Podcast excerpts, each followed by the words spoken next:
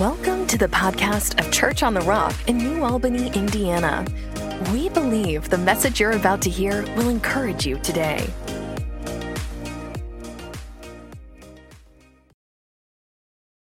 Man, you blessed me, team, up there. You know, I like I like songs, but I like some songs really well. Some just sing along the best I can, but anyway. Now, I want you to turn with me, I think, here to Hebrews. Hebrews, I can get a slow start here, but we'll gain momentum as we go. And we've got plenty of time today. Thank you. Thank you, Miss Morgan, for your help today, as always. Let's go over here to uh, Hebrews 10, as I think is what I told you.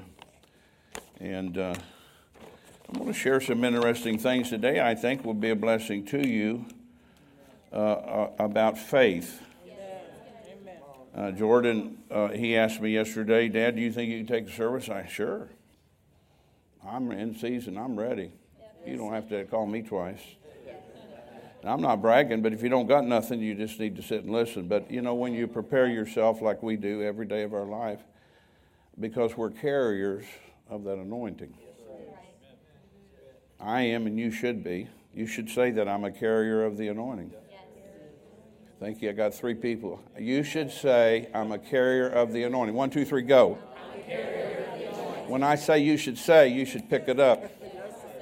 Okay. Now, I'm not Jordan, so I may not be as quite as nice as he is. I'm not out to get you, I'm out to help you and feed you. But everybody has to learn how to walk by faith. And I learned that early on. It's not because I know a few scriptures. You can know some scripture, you can know more than me in the scriptures and still be a failure. Because you don't act on anything, you don't move on anything, you don't believe anything, you don't say anything. And that's why your life stays the same. I didn't say I was going to be sweet. I'm just trying to talk to you, though. and I'm talking to me, too. Hallelujah.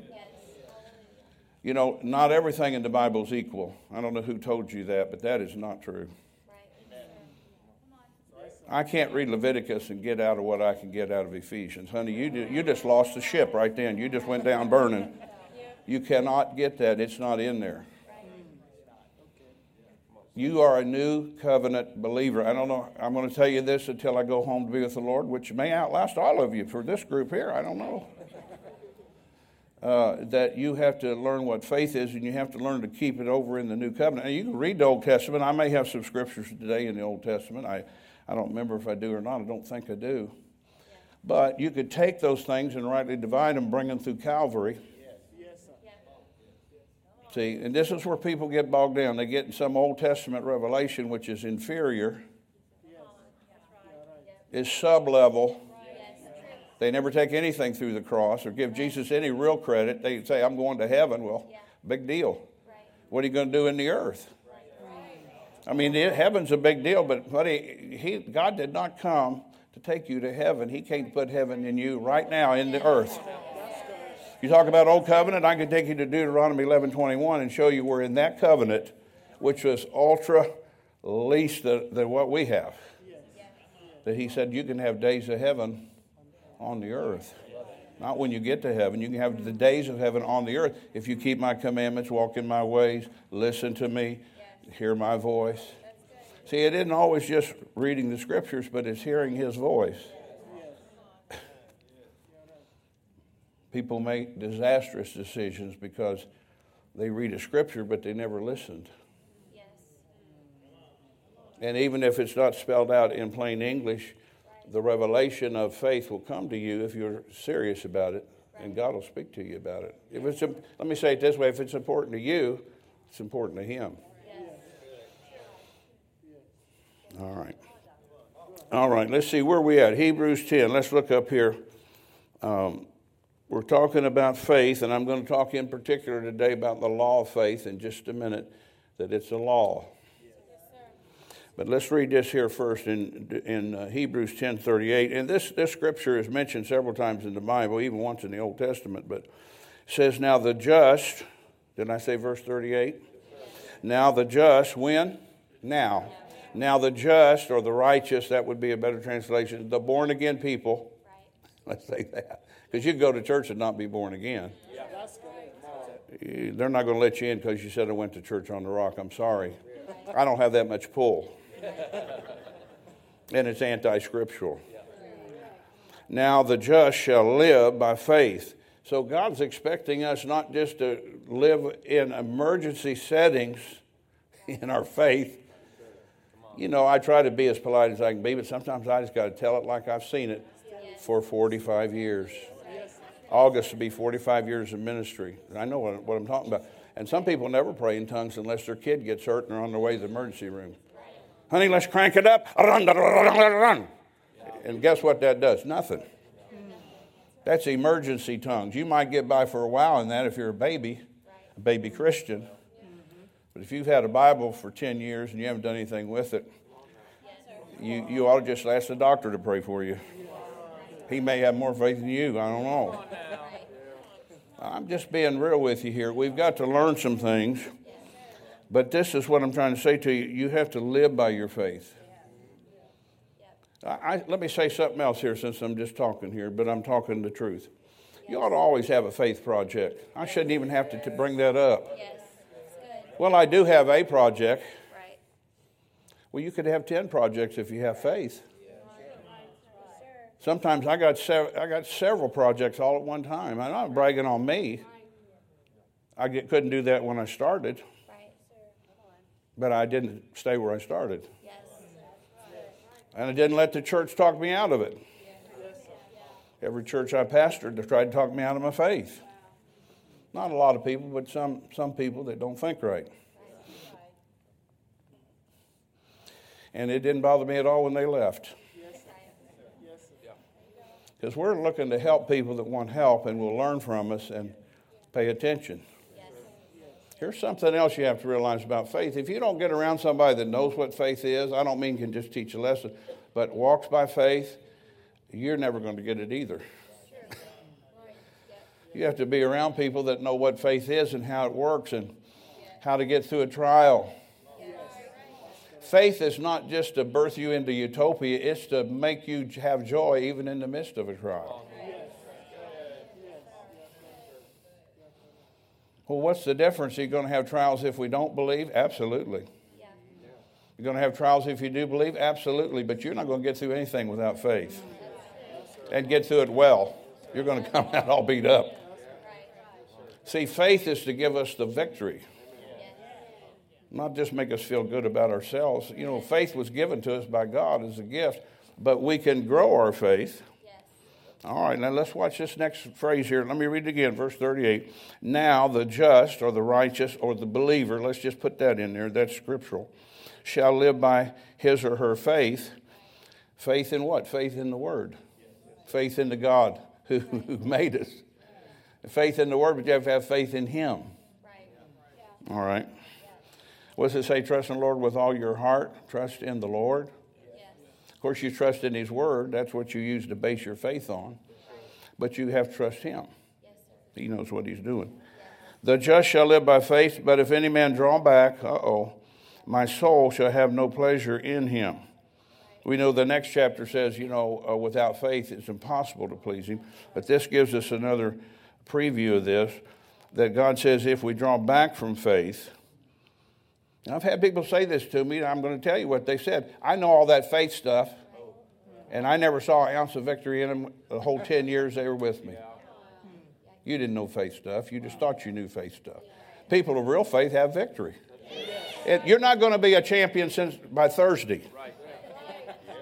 I've been in this a long time. I, have tried to ride every wave and do what I'm supposed to do, and and sometimes I failed, but God picked me up because He still loved me. He didn't, he didn't berate me because I didn't do everything exactly right.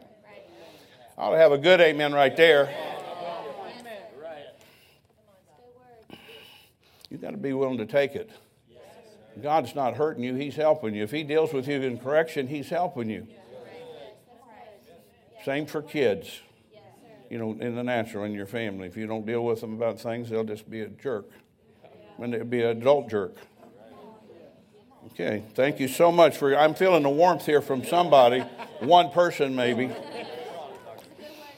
Now the just shall live by faith, but if any person draws back from faith, my soul, God's soul, will have no pleasure in him. I don't want God to look at me and go, man, I'm displeased with you because you drew back. You got to the place where you thought you knew it and you haven't uh, continued to pursue me. Remember what I prayed earlier? If you're seeking God, I could help you today. If you're hungry for God, we could help you today. If you just wanted to come to church, go sit in the car if you want. I don't care. I want to help you if you listen. We are not of them who draw back. Now this gets serious. Unto perdition. That's a that's a religious word. The word is destruction in the Greek New Testament. But we are not of them who draw back unto destruction. So when I draw back from faith, and I don't want to hear people talk about faith anymore, then I'm wanting to be destroyed. There's other things that could destroy you too, but no, having no faith will not help you at all. you don't have anything to hold on to. We are not of them who draw back. Let's say that. I am not of those who draw back from faith. I'm hungry.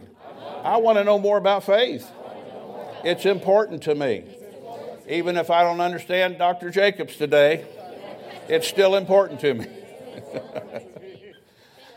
yeah.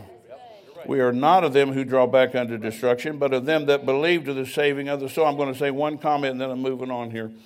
The soul is not your spirit. You know, your soul is your mind, your will, your emotions. But if you stay in faith long enough, and you can only stay in faith by knowing the Word, and what, what I like this Bible word, renewing your mind, right. you will save your soul. Yes. I have an article in my Bible, I'm not going to read it they did a survey on people who prayed in tongues in England, and people who don't pray in tongues. They sang a good gospel song but didn't pray in tongues. Prayed in English, didn't pray in tongues. The people who prayed in tongues were more mentally fit than everybody else and were more stable. And yet, that's the thing. If you tell them you go to church on the rock, they know we're Pentecost. Oh, you guys speak in tongues. They don't say anything about our faith right then or the fact you got healed here or anything else that's really favorable. They want to argue with us about if you don't want to speak in tongues, don't speak in tongues, but you're not going to get as far as those of us who do. And it's not like I paid God to get it. I just kept seeking God until I found it. And I realized when I found it, that's Him. It's a good word, yeah, it is. Anyway, we want to remember this. It's going to save your soul your mind, you, you mentally, and I'm telling you, there is such an onslaught on the minds of people in this planet right now. I mean, pandemic's just one issue. From my perspective as a prophet, it's just one issue out of about a hundred. yeah, my opinion. But it's all geared to get you rattled. To get you rattled. So, so listen, you're going to have to get in your Bible and stay in your Bible. It isn't like you have to have a library like I do. I don't have to have my library, mainly just my Bible and a dictionary, maybe, or something, but I do have one because I bought books along the way and I shredded a whole lot of them. My books wobble in the bookshelf, being afraid I'm going to find unbelief in them. I'll shred that puppy in a minute. yeah. Anyway. All right, let's go over here to Romans chapter 3. So we're supposed to be living by faith. Living by faith. Living my life by faith. It doesn't mean I'm perfect, doesn't mean you're perfect. It just means I'm attempting to live by my faith and doing what I know to do about it. You have to feed your faith. Hallelujah. Now, it's interesting here, when I was in a different denomination, when I thought about Romans 3, I thought about the one scripture, you know, we've all sinned. But when I got to reading the third chapter of Romans, I found out it's all about our redemption or being redeemed or the word saved. I like the word saved better than redemption, but redemption is a great word. It means delivered. What are you delivered from? Everything. Everything that would hurt you. You're delivered from the curse. What is the curse? All the bad stuff mental problems, children problems, marital problems, financial problems, body problems, everything. So let's let's pick it up here. Let me see where I want to pick it up at. Let's, let me read a little bit of a length of a passage, uh, verse uh, 24, starting there. Romans 3.24, being justified, that's uh, righteous, being made righteous freely, you didn't earn it, by his grace through the redemption, the deliverance, the freedom that comes in Christ Jesus, whom God set forth to be a propitiation through faith in his blood.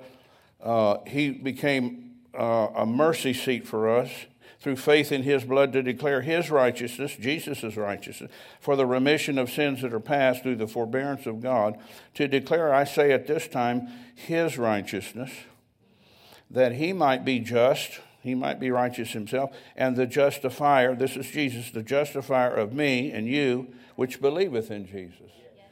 I didn't get a different kind of righteousness than him, I got the same one. you know. You know, I've heard people teach this kind of funny. You know, wonder what number I am since he was the firstborn. The Bible teaches we're all firstborn. But whatever he gets, we get. Not because we want it, but he's so generous. Think about that. Everything Jesus has is yours right now. You just have to understand your position and take it. Receive it. How can I receive it? Well, you're not going to receive it without knowing the Bible because you don't know what to, what to receive. All the promises of God are yes and amen in Christ. They're all yes to us, but they're not all received by us. We receive them as we gain knowledge of them and walk in it. Mm-hmm. I didn't know nothing about healing, deliverance, the gifts of the Spirit. I just got saved because I was dying. I was a I was a drug addict. I just about took. I mean, I did die once, six seven months. Well, in the summer of '71. Left my body, went to the ceiling. He put my spirit back in my body. I was still a drug addict after that. I went to California, got saved in a tenement house in a bathroom. And when I got saved, I just knew I needed a Savior. I know nothing about being healed. See, my church didn't teach that where I grew up. You don't get what you're not taught. Nobody, nobody does that. I think it was Brother Copeland said this. If it wasn't him, I'm going to say it. But anyway, you know, you're never going to stumble into faith. That's never going to happen. You're going to have to want it and desire it and go after, go after and listen to people that know what they're talking about about faith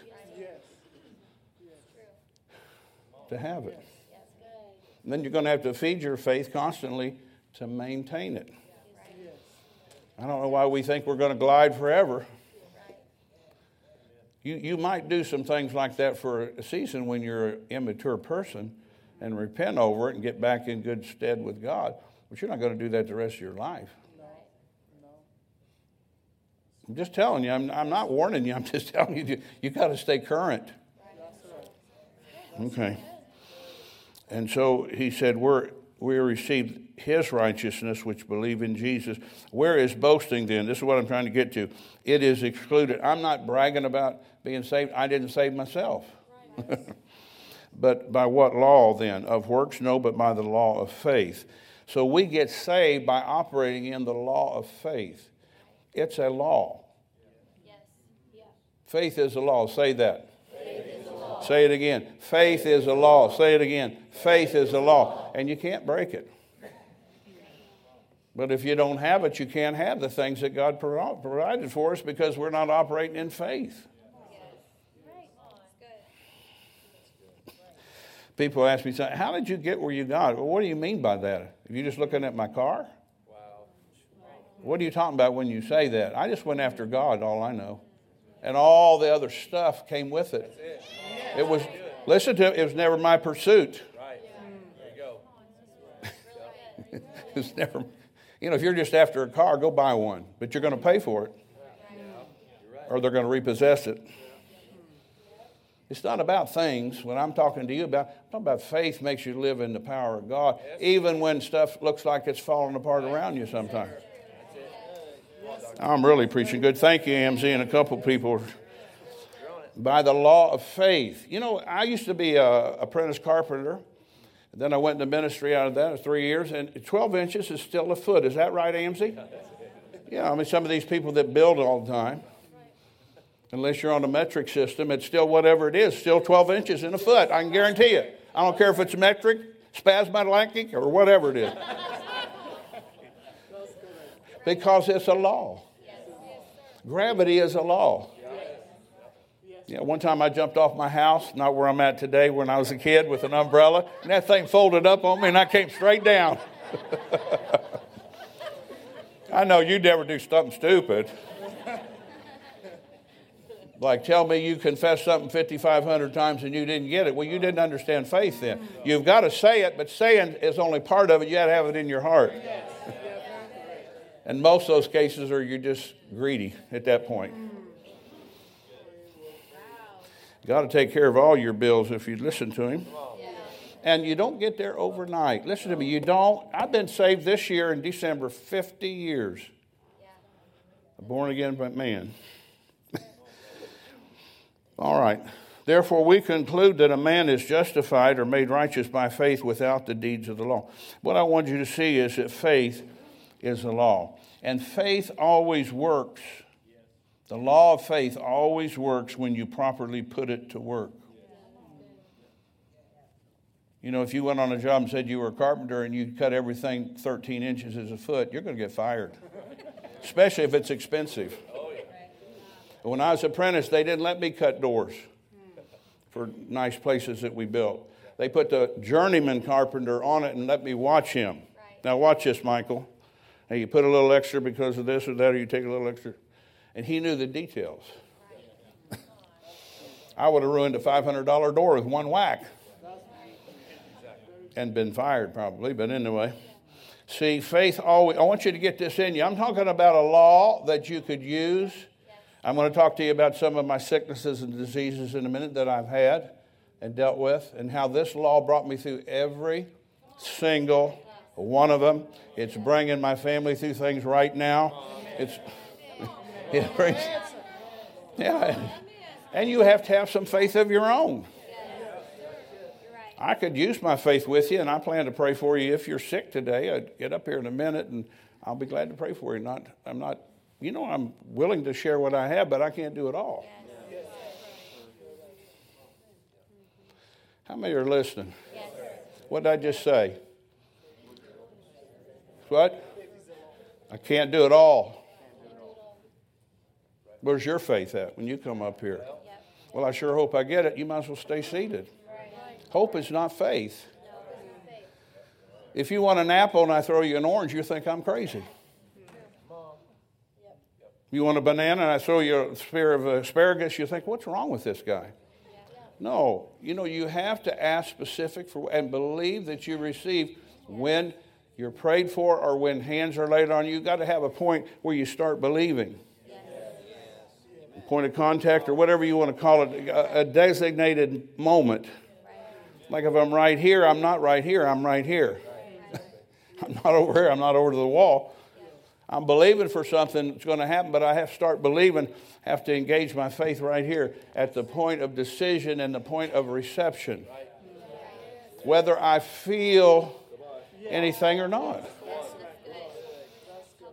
I'm trying to help you best I can. Get out of your heads. I, am not mad at you, but you just live so much in your head, and so much is cluttered in there. And some of you are so distracted. My God, I don't know how you drive a car. You've just got so many plans and so many thoughts and so many things, which shows you're not controlling your thought life very well. You'll have to cast those things down, and you can't outthink a thought. Well, why don't you just pray for us? The devil never put a thought in my mind. You want me to pray for you to die? Get up here.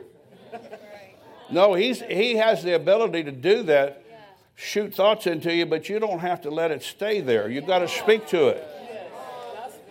You got to cast it. You speak to it like, no, you don't. In Jesus' name, get out of my mind. That's not my thought. You go from me and speak to the thing. How long you have to do it? As long as it takes. I don't know why. I don't know why we want to believe the devil. He's a liar anyway. Faith always works. The law of faith always works when it's properly put to work. Faith, and I'll say a couple other things here. Faith is not a mystery. People say, well, I don't know how you figured that out. Because I figured it out because I was hungry. I figured it out because I was studious. I figured it out when I didn't feel like praying about it anymore. I, I look, went, looked up scriptures in the Bible when I didn't want to at times. I hope so. I'm going to tell you some things I went through. Not everything, just a couple of things in a minute. So, spiritual laws govern the natural world, whether you know it or not. That's what's happening. I'd like to jump over here and teach on authority, but let me just say that whatever you say will be for you. Whether you say in agreement with God, or you say in agreement with your wife, or you say in agreement with your grandpa, or you say it in agreement with the devil. You can have all his stuff. All you got to do is agree with him. But he will destroy your life and kill your body, wreck your marriage and make you broke. That's his ultimate, that's his goal.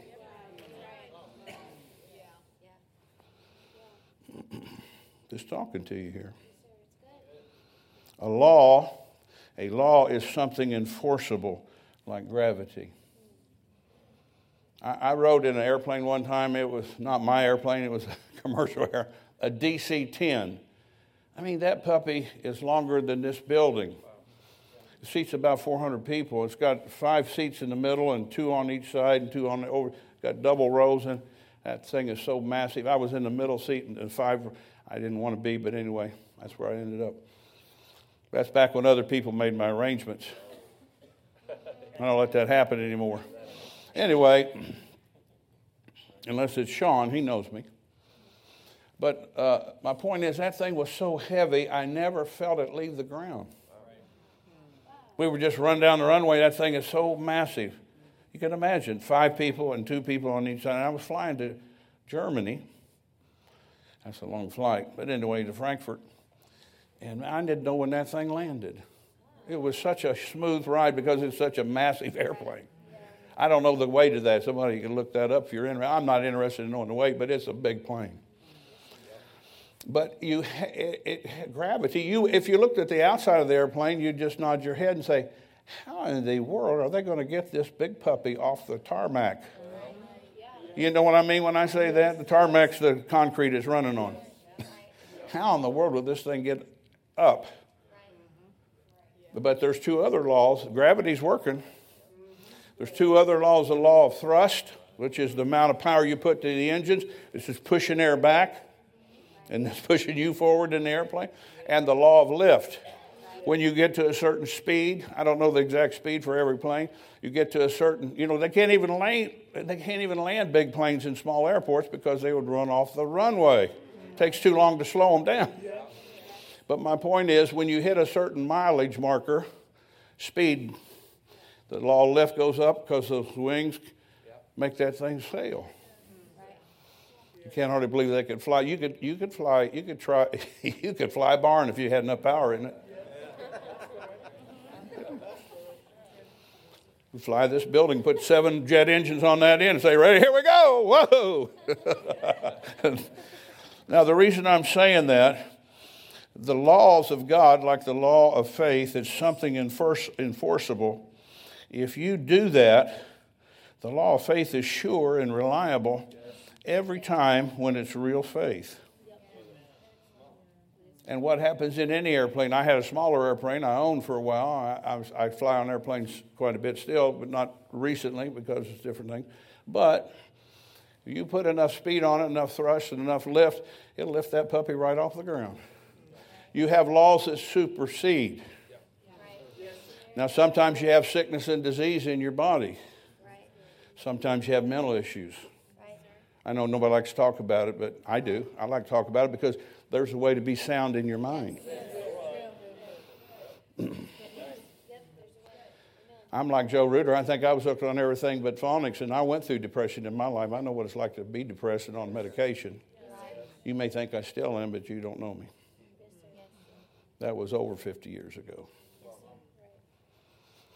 Anyway, we can be sound because we have power that over overstretches that gravity that holds you pinned down where you're at. You begin to get in the Bible and find you some scriptures. You don't have to have 50. Be smart if you wanted to, but You could just have two. You could have one to do it if you believed it. And it directly addressed your situation. And you prayed about it and you released your faith. And then after that, you say, Father, the power of God's working in me.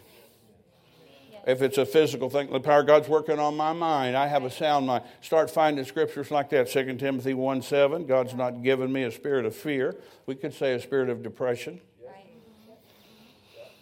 Yeah. I went over to Philemon one time. There's a little verse in there. It's just a little short book. I think there's 24 or 5 scriptures in that book, Philemon, or Philemon, whatever you say. The book right before Hebrews. And it says, We acknowledge every good thing that is in us. And I did some research on that, and it says that when you do that, that becomes an antidepressant for you. Right. Right, Philemon 6, it shouldn't be hard to find. It's just one, one book, it's only 25 verses. Are you listening to me? There's a lot of scriptures that fight against depression. The joy of the Lord is my strength. I think Miss uh, Morgan talked about uh, Pastor Moore coming. Hallelujah. Okay. Are you still here with me? All right. Let me, let me talk to you a little further here. You've got to put the right laws together that give you abundance to take you out of a situation into another situation. You know, uh, when I first came to seminary, let me read you a couple of these statements first that I thought you might uh, like here. Faith is built on the unseen. It's not on, built on something I can see. You know. Faith is your trust in God's ability to do what He says He'll do in His Word. Faith never says what it feels, it only says what it believes. We don't fight the devil, we just fight the good fight of faith. I don't know if it's this page or not, or somewhere else. Let me see if I can find it. Um, mm-hmm. Kenyon, E.W. Kenyon, he went home, I don't know, 1940 something, I think. Control your tongue or it will control you. That's what he said. If you don't control your tongue, you know, some people, I've heard people say, get mad and say, well, I just can't help it, cussing and screaming and hollering. Yes, you can. You just, you're, but you're reinforcing the fact that you think, because that's what you say all the time, and that's what you believe, what you're saying all the time good, bad, or ugly. And that's what you have. So if how you're living you don't like, you need to, stick, you need to listen to yourself talk, or really better, ask God to help you to know what you're going to say before you shoot your mouth off. And be big enough man or woman up or man up to it and say, oh my gosh, I think I've, oh, I see what I've done to myself. I don't know who it was. I think it was Tracy Stumbler over here at camp. I had to talk with her for about five minutes. I said, I blow my ceiling out every, every other day. I never say that's as far as I can go. You just pinned yourself in this room what I mean, the height of that ceiling. I blow my ceiling out every other day. And then if I have to believe for something that's three times that high, I just keep that, then I get that, then I blow that out. Right. Not because I'm a hot shot, because the more I do, listen to me carefully. Would you just listen to me like you're really paying attention? The more I can have in this earth, the more I can do for the body of Christ.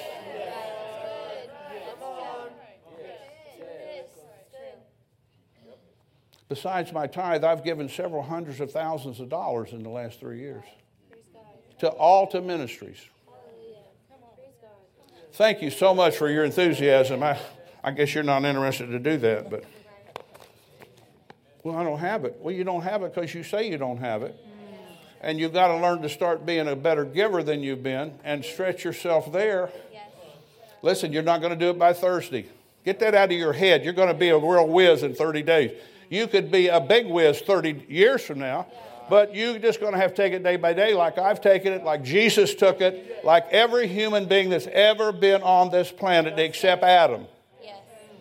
He's the only one that God said, I'm giving you the mother load, baby. Dominion is yours. You run this planet. He's the only one I know that was given to until Jesus came, redeemed us, and got the law of saying back for us. So now we could say what we need to say to the devil or to God or to the angels if we have scripture for what God's already said and promised us.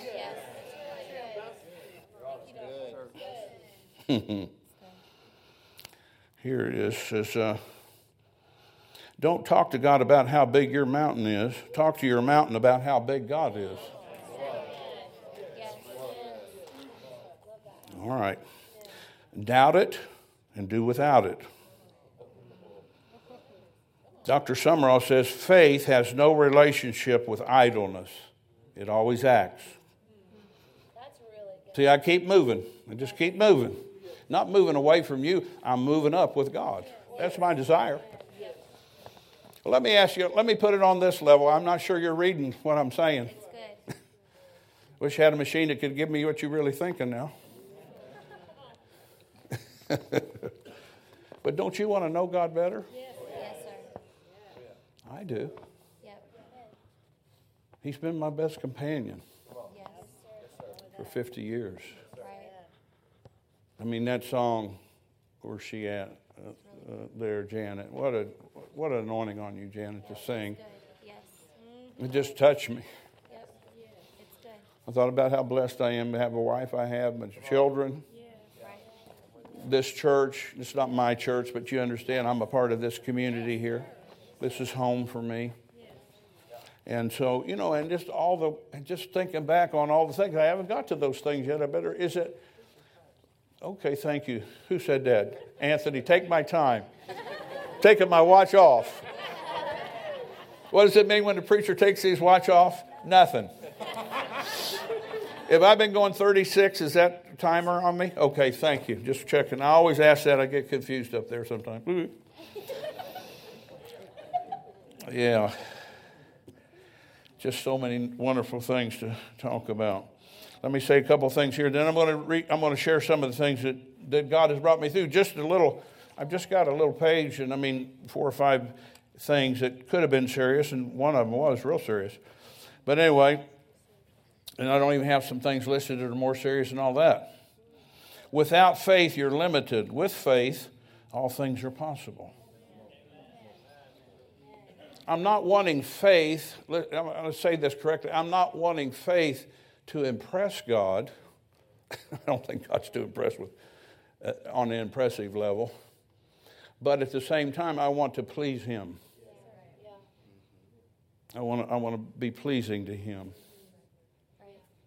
You know, I've never had anybody in the church that ever did something terrible that didn't come tell me about it and say, I'd like you to forgive me, Dr. Jacobs. You're forgiven. Yes.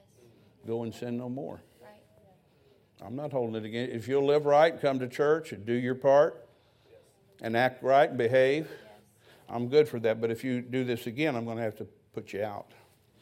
I know Jordan doesn't talk like that, but I do. And I mean it. Not trying to get anybody in trouble. I'm, I'm trying to show you I want to walk in compassion towards humans and I want to please my Savior. Like Dr. Frank, you said, I want to get to heaven. God said, Well, Michael, Right.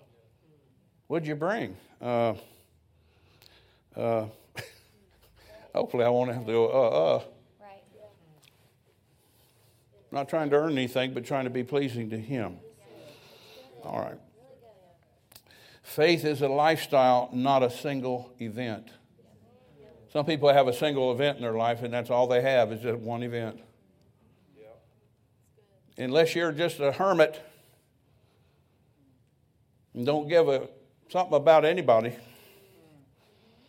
there ought to be things you're currently doing or saying or something that God, you know, you're in faith and God's listening to you. I'm not trying to be rude, I'm just trying to be re- realistic. I mean, just if the people who are here, every family got one person saved next year, that'd be, you know, I don't know, 150 families, 100, I don't know how many's here right now. I'm not the pastor. It's not my job to know that. Anyway, we'd have 150 new people. Some of them have been here for 20 years, they ain't brought anybody. See, your faith is to get people saved too, and instead of going to somebody and being a little chicken something, uh, you. no, you're willing if the Lord gives you opportunity, and not everybody's going to be Mr. Rabel here. And I say that commending him. I like him. I like his preaching. I like his mentality. But everybody's not him. But you are a person, and somebody's affected by you. Maybe that you work with, or you have a relative, or a neighbor. I don't know. You figure that out. That's your part. But there ought to be somebody that you're saying something to about Jesus. You got some kind of lifestyle that looks a little different than the rest of the people. Hopefully. Isn't that right? Am I right or not? Yeah, praise God. We don't just come in here to get fat spiritually and then go out and do nothing. You think about this law, how powerful this law is, the law of faith. It caused you to be reborn, recreated in your spirit. Nothing was ever done like that in the universe that I know anything about from the Bible. If God's got another universe like this one somewhere and He did it there, that's fine, but I don't know. It's not in the Bible. But I know, you follow me? He took the darkness out and put the light in. He took death out and put life in. Oh, my. He took me out of the kingdom of darkness and put me over here in the kingdom of His dear Son. I'm a part of His kingdom, and even more than that, I'm a part of His family, and you are too. We're sons and daughters. New covenant, new covenant, new covenant. you know, people get the weird. I mean, even preachers, they sell, you know, Jewish prayer shawls and stuff. And he's supposed to be a New Testament preacher. I'll let God deal with that later with that person. So let's talk about when I when I got in the ministry, I came to Louisville to go to seminary. Didn't want to, but God told me to. And I yielded to that. When I met the leader of the Bible school I was going to be a part of, I had a appointment to see him. And when I went in and talked to him for maybe 20 minutes, I came out and I said, This is where I'm supposed to be. And it was in a denominational Bible school. Of course, that's all I knew. Right. But I was radical, yes. even in that. Yeah. I was praying for the sick in the Baptist church. Yeah, and, he, and the man got up and gave his testimony, and then one of the deacons standing by me said, "Oh, he shouldn't have said that. What if he dies?" Oh. I wanted to flip him back into the pew behind me. What's the matter with you? But see, I wasn't as vocal as I would be today. Right, that's true. When you don't know what you're talking about, you should keep your mouth shut. Yes. I hardly knew there was laying on hands. I found one verse, and his name was Don. Don and Janine, his wife, he had Hodgkin's disease. He was in our little Bible study group. I went to my pastor and said, You know, I don't have anybody to fellowship with but our parents, and they're older, and we love them, but it's not fulfilling. I'm not telling you to feel that way. Just listen to the story. You learn something. And so, I, Pastor, he's, he's a Baptist pastor. He goes, Michael, why don't you and Diana believe for some young people your age? I thought, I never thought of that. But what I did, I went home, me and her, and we prayed. And within three months, we had eight couples come to our church, join, be a part. And of course, you know, just beginning to meander around. Maybe we didn't hit it off with all of them. That's okay. You don't have to hit it off with everybody here, but you need to treat everybody with respect. Yeah. And make sure you don't go with the birds of the wrong way. Because birds of a feather flock together and then it contaminates others. Okay, I'll get off that. Hang on. So we came to the Bible study one night we were having, and I knew he was taking treatment, and I said, Don, if it's not too personal, you're taking chemotherapy, aren't you? Yeah. How many of you had one? I said, Did it make you sick? He looked at me, he goes, Oh my gosh, I threw up 53 times. I couldn't believe it. Said, 53 times you threw up? Yes, sir. I said, That don't seem right to me. Now, I'm just a Baptist kid. I hardly know Leviticus from Hebrews at that point. Imagine me not knowing about Hebrews. Oh, my. I was really out there. But I knew, I just felt led to say to him, How about if we lay our hands on you and pray for you? Secondly, do you have the dates that you're having the chemo where we, the group here would know when to pray? You're going to have that pumped into you? Yes, sir, I'll get you a copy. And we prayed for him, laid hands on him. He never got sick again. His whole treatment, treatments. And then, only that, he went into what the medical world calls remission. And I don't know if it's the same. You know, I would call somebody healed, but nonetheless, I'm not arguing with anybody. He, he was declared healed. and he got up in church and gave that because he was moving away again. Him and his wife, the pastor let him share, and he shared that openly in a Baptist church. I wish they'd have known to pray for others, but not me. Maybe he could have prayed for him, asked the pastor. But you know, we didn't know stuff like that, and we were we were handcuffed back then. Not blaming all the Baptists for that. I'm just talking straight. You know, when you're limited because you don't understand faith yet, you don't understand certain ramifications, you, you don't do that. You don't cast out devils unless you believe it. And you're willing to take the persecution and the make fun of me stuff that I've had to take. Anyway, so where was I at? I came to seminary. I knew that was the right place to go, and immediately I started getting mouth sores. I never had a mouth sore in my life. Maybe got punched in the mouth one time, had one, but that's about it. And I went to a doctor, and he looked in there. I had these big, what do you call them? Uh, not abscesses, but canker sores, like indentations on my tongue and in my lips on the inside. And Doc says, Man, you, you got something serious here. I want to take some blood. I said, Fine, take whatever you need. He took it. He's checking me for all kinds of stuff I won't mention, but which I was not a part of that. but anyway, he's just being a good doctor.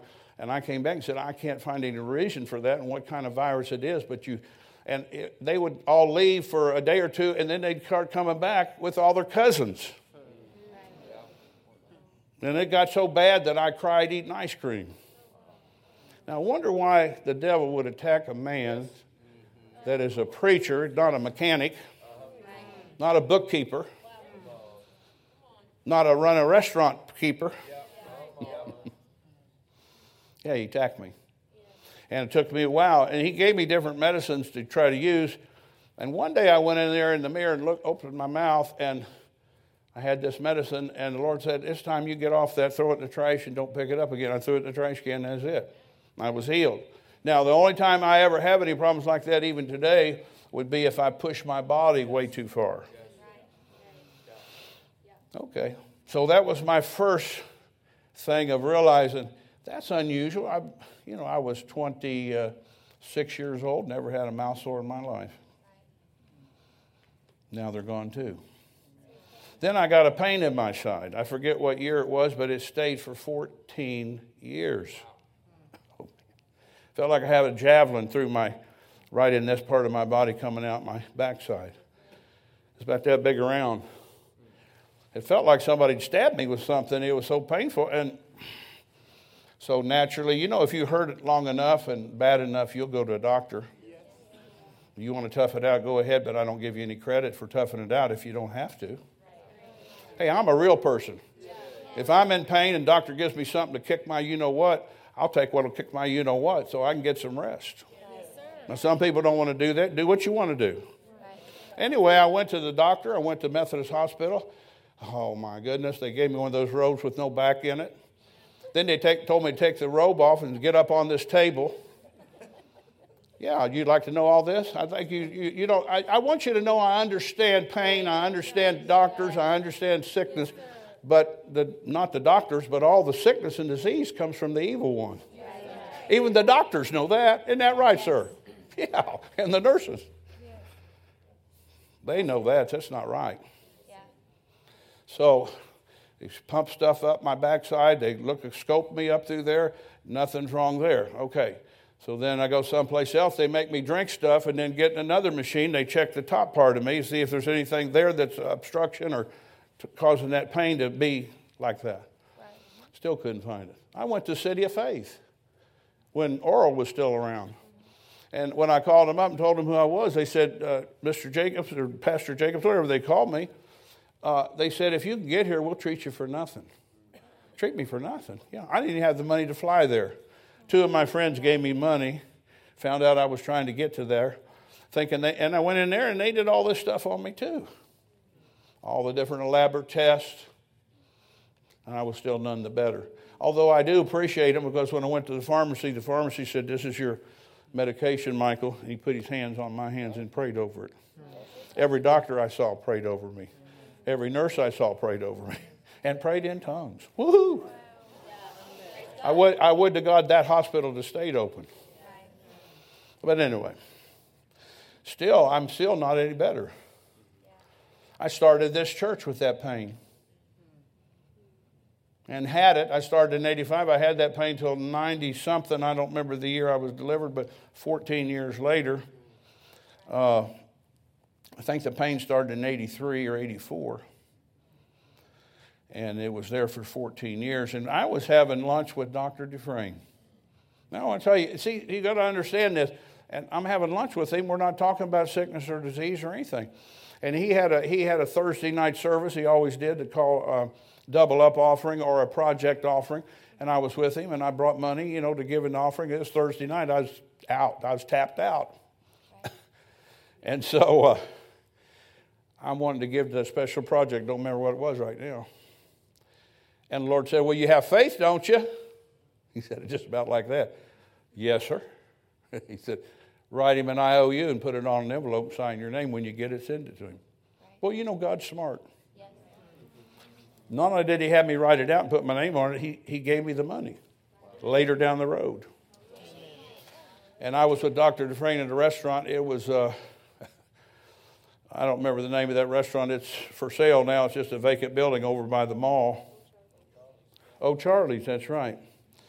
And I had, an, I had that envelope with the money, it's $1,000. I said, I'm sure you don't know anything about this. You don't, you don't check your own offerings this is a commitment I made to you last year to be a part of your project. And I told him what it was. And bless his heart, he, I could see from his facial he wanted to hand it back to me because I was really poor back then. Right. You may not thought that, but we were. Right. Diane and I, very limited financially. And to have a $1,000 is a lot. Now, since then, we've done a lot better, but anyway. So you grow if you're sincere and you'll take what you have and do that, then God will beef you up. I gave several $10,000 checks in the last few years, and many, many fives. And well, anyway, let me get back to the story. So I could tell he wanted to give it back, and of course, I wasn't going to take it. And suddenly he laid his fork down, fire shot out of his eyes. He said, You're coming out of that pain, Michael, and God's going to pay off that credit card thing too. I had $20,000 on credit card because I didn't have insurance and I wouldn't lie to the insurance people. Thank you, Michael. You're welcome. I'm not looking for a deal to, and lie about it to get a deal. What kind of people think like that? Hopefully, nobody here. That'll jeopardize your future unless you make that right. So anyway, I, I, so when I got to all the tests and stuff stuck up me and down me and checked me, I had used credit card, didn't have the money. Didn't have the money to write a check. And you know, within two weeks, six weeks rather, God, and we didn't ask this church for any offering, no special offering from here. They didn't put out a memo letter, we're going under if you don't give, or that's craziness. We don't do stuff like that. That's that's that's unethical, immoral, and terribly wrong. People do anything for money, just about. Yeah, thank you, Les. You're right. I'm right. But anyway, he said that pain will leave you. It was about 10 more months. And I got up one morning and that thing went whoop. Didn't make that sound whoop, but I'm just using that as illustration. I got up and went whoop and just run away. And it's never been back. It's tried to once or twice. I rebuked it. No, I'm free of that. Whoop, get your stuff and get up out. And then within six weeks, all that money came. My wife, if she was here, she'd validate that. I think it was six weeks or eight weeks. It just came from unknown resources. Just people started sending us money, and we paid that $20,000 off. And I got healed. you, you're still here, aren't you? And then I, then I was with a, a uh, what was he called, an internist doctor for a while, and this pain in my side. Remember that? And uh, anyway, he gave me some medicine, and I took it home. I took it for a couple of days. I said, I Doctor, I can't take that. What do you mean you can't take it? I said, Hey, I was a drug addict for three years. I'm not going to go back to that. This would be pharmaceutical addiction, but I'm giving it back to you. I don't. I, I know you tried, and it just took the little edge off, but it didn't help as much as what you thought it would. I appreciate your effort, but I'm not going to become a pharmaceutical addict. So there you go. So, hallelujah. And then this same doctor later on in my life, I think it was 2002 or 3, he called me at home. He never calls at home. And he said, Michael, I got a problem with something. I said, What's that, doc? He said, Your blood is all messed up. I said, Well, you can shoot straight with me. He said, Well, I really don't know what it is, but it's serious. And I need you to come right back in here tomorrow and give me some blood and let me send it off to double check, triple check, whatever, because you got a problem. And I said, Well, I, I'm going to Alabama tomorrow. Sir, doctor, I'll come in next Monday. I'm coming taking a plane back. Or next Tuesday, put your receptionist on. I'll make an appointment right now. Or you could for me, whatever you want. I'll give you all the blood you want. Now, I've got a problem with my blood, and I'm an ex drug addict who was already told back in the day that I had hepatitis C because I was having surgery for something else.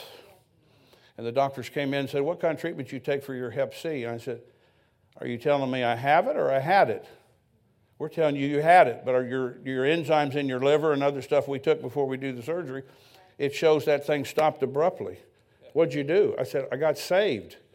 You got what? I got born again. I gave Jesus my heart in December. This is May the next year. Well, we don't know nothing about that, but we know you had it and it's gone now. Hallelujah. Mm-hmm. So I went to this meeting in Alabama. I'm talking about the blood thing. This was after that event first happened, back when I had surgery. I know that was way back when I was at the cement plant. Yeah, I worked at a cement plant too. Spit tobacco on I've been around a little bit. A couple county fairs and a hayride. Used to be a tree trimmer and all that stuff. I was a ruffian too. But anyway, I wasn't right, I tell you that. But anyway, I'm going to see Dr. Dufresne, and I haven't called him. I have his cell phone. I could have called and said, Doctor, I'm coming to your meeting, or Sir. What, I called him Doctor. I never called him Ed. That's disrespectful. I said, Doctor, I'm coming to I could have done that, but I didn't. I said, Well, I'm going to see him tomorrow night at the meeting. Even if I don't get to see him personally, I could ask one of the ushers, Hey, give this note to Dr. Dufresne for me, would you? Because I didn't know if we got invited back to eat or we would even have a chance to see him. My, my point was, I was going to say, Please lay your hands on me. I got a blood problem. I didn't, I didn't have a chance to say anything. I'm in the back. I mean, the preachers were a whole section almost this long where I was 10 rows back. And he got up to preach. I think I just told this at camp recently, but I'll tell it again. It's meaningful. He started to preach and he kind of stumbled around. he just fell into a trance. He didn't fall down, but he went. And I don't know how long he stayed like that. I'd say 30 seconds. And he went, Dr. Jacobs, where are you at? Back here, sir. Stand out in that aisle. The Lord shows me you have something wrong with your body. Is that right? Yes, sir. And then he chuckled. He said, I know you believe in angels. He's got one right behind you. He's, going he's been sent to take care of that. About that time, that angel hit me in the head, and down I went. I went back to the doctor next week, t- took several vials of blood, called me in 10 days, and said, I don't know what you did, but everything's perfect. See, I'm talking about sickness and every one of these things. I'm standing on the law of faith. Yes. Even if for some reason I couldn't have got to Dr. Dufresne right. and didn't want to interfere with his meeting there by calling and talking to him about stuff. And even though I had his number, I wasn't quick to call him. Very seldom. Very seldom. Because he's a busy man and I'm re- re- regarding that. Yeah. I had my faith on it that I was going to make it and I'd be all right. Uh, Joe, he had that way back and he recontacted it, you know, 30 years later, 20 years, whatever it was. And of course, we, the Lord helped him get healed of that. But that's what went through my mind. You know, I've heard, read stuff that this stuff can come back. And, you know, the devil always thinks he's pulling one, but we pull a couple on him. I'm just about done. I'm 58 minutes. I, uh, I travel a lot, you know. Um, internationally, I guess you'd call it. I've been on about 110 mission trips as far as I can count. It may be a few more, maybe a few less, but roughly about that. In 17 or 18 countries, I don't know. But I, I came home from somewhere and I'd been home wow, and all of a sudden I got up one day and I had a headache. And um, I used to get headaches quite often. I took authority over and it got worse. I took authority over it again, it got worse. And by the next day, I was just about immobile. I mean, I, I couldn't even think. I mean, I've had one other migraine that didn't compare to that one. And I, it just made me sick of my stomach. Anybody have a migraine like that ever? Yeah. And this thing just wiped me out. And I said to Diana, honey, you're going to have to take me to the hospital or something. I, I don't know, I understand. My head is just pounding. I feel like it's just going to explode if I don't get some help. So I went down, I think it was downtown. I don't know what hospital it was in. And uh, they admitted me. And um, I think my regular doctor that was still working with me then, the internist, called a neurosurgeon. Is that the head people? Mm-hmm. Neuro people. And she came in the next morning and I was wide awake and she said, Oh my gosh, you're in trouble, aren't you? I said, I don't know what I am, but I can't sleep and I can't hardly think. And she said, Lay right there. I'm coming back to do a spinal tap on you in the bed in five minutes. I'd heard horror stories about spinal taps. So I, I, you know, she, I was so much in pain in my head, I never felt the needle go in my spine. You know, they go in your spine with that and they drain some of the fluid out and send it to the lab. And she came back later and said, You have a virus and we have no cure for it. I don't even know where you got it. But that's what the problem is. so, so what are we going to do?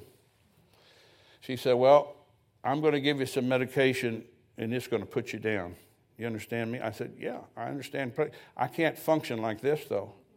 I, I hate light. I mean, I can't stand light and noise. It bothers me.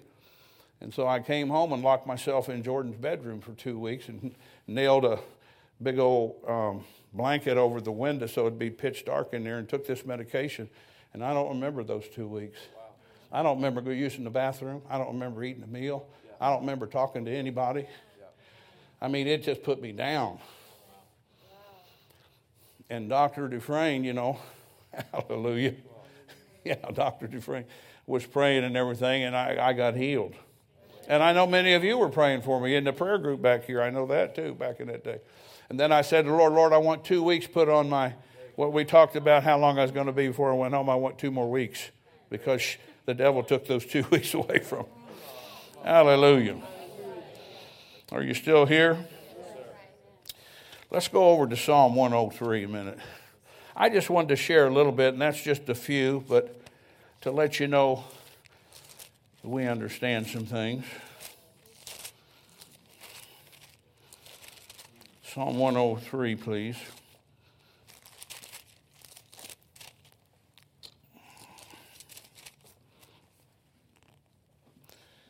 We, we've done pretty good. We did take an hour, so I think you, we're talking to you about this law of faith. Uh, let's start in verse 1, Psalm 103. Bless the Lord, O my soul, and all that is within me. Bless his holy name. Now, I was reading that one day. i will just read this passage probably, and I'll pray for you if you'd like. Uh, that it said, and all that is within me, and I started meditating on it. You know, I just didn't read it and just went on. I read it and I thought, well, lungs, bless the Lord. Liver, bless the Lord. Heart, bless the Lord. Spine, bless the Lord. All that is within me. My eyes, my ears, my brain. And I started saying things like that and made it a prayer, prayer thing. And bless the Lord, O my soul, verse 2, and forget not all his benefits. And then he gives a list of some of them here. Who forgiveth all thine iniquities, all your sins. He's forgiven us of all of them. Not some of them, not most of them, all of them uh, a friend of mine said the most thing that endangers faith is condemnation. So I'm just sick of talking to everybody here. I don't. You may have done something terrible last night. I don't know anything about. Maybe you didn't. But you need to ask God to forgive you and get that out of the way before you come up here and let me minister to you. Listen, there's nothing can stand between you and the Lord if you're willing to make concessions and say, Father, I shouldn't have done that. I shouldn't have went there. I shouldn't have saw that. I shouldn't have read that. I shouldn't have been with somebody, uh, whatever it might be. I shouldn't have drank that alcohol. I shouldn't have shot that dope. Shouldn't have snorted that or whatever. And let him remove that. You know, James says that too. Is any sick among you? Let him call them the elders and pray the prayer of faith, and say, Our faith shall heal the sick and raise them up. And if they've committed sins, they'll be forgiven him. Didn't, didn't limit the sin. Says, whatever you, if you'll tell God you're sorry, he'll remove that and heal you. Verse 4 Who redeemeth thy life from destruction, who crowns thee with loving kindness and tender mercies. Tender mercies. Man, his mercies are tender. Who satisfies thy mouth. That's a scripture I got later for my mouth, way later. I didn't know it was in the Bible back when I had those mouth sores, but who satisfies thy mouth with good things, so that thy youth is renewed like the eagles. I was reading a special. I was reading out one of my special books. I think it was out of Psalms. Or some, I, I don't know, a book on Psalms, and it said the eagle should live about hundred years old or more. They get to a certain age, they go up into a rock and they beat their bill off against the rocks, and they grow a new one, and they grow new claws, and they get new feathers. Yeah, you ought, to, you ought to check that out. And this says when we talk right we're going to be renewed just like the eagles. And think about that 100 year mark that I'm telling you about. really, you should live to be 120. I mean, let me say it different. We could live to 120 if we do everything we need to do. It's not a matter of keeping this and don't do, but it is a matter of walking with God. And He will speak to you about your life. If you ask Him, He'll talk to you about it. What's wrong with me? Well, Michael, this is the main thing right here. I want you to get that straight. Okay. I'm sorry. I mean, one time he dealt with me about something that was so important. I was to lay hands on people, and I drew back from it three times in about a year and a half. And last time he talked to me, he was, well, let me just say, he was hot mad right then with me. He said, I told you, I've had to deal with this. Is the third time I've dealt with you about your hands. I've told you the healing power is in your hands. Get your hands on people. Now, you, you drew back from that twice now, the third time, and this is not going to work if you do me this way. And I didn't know I'd offended him that severely, and I said, Yes, sir, and I started crying. I said, I won't do that anymore. So, I hope I'm making sense to you. I'm talking about things that really make a difference. so, God is a God who heals all our diseases. Or you could have maybe more than one disease. He'll heal them all if you, if you need it. Okay. Thank you so much for listening today. For more information about what's happening at Church on the Rock, visit cotrin.org.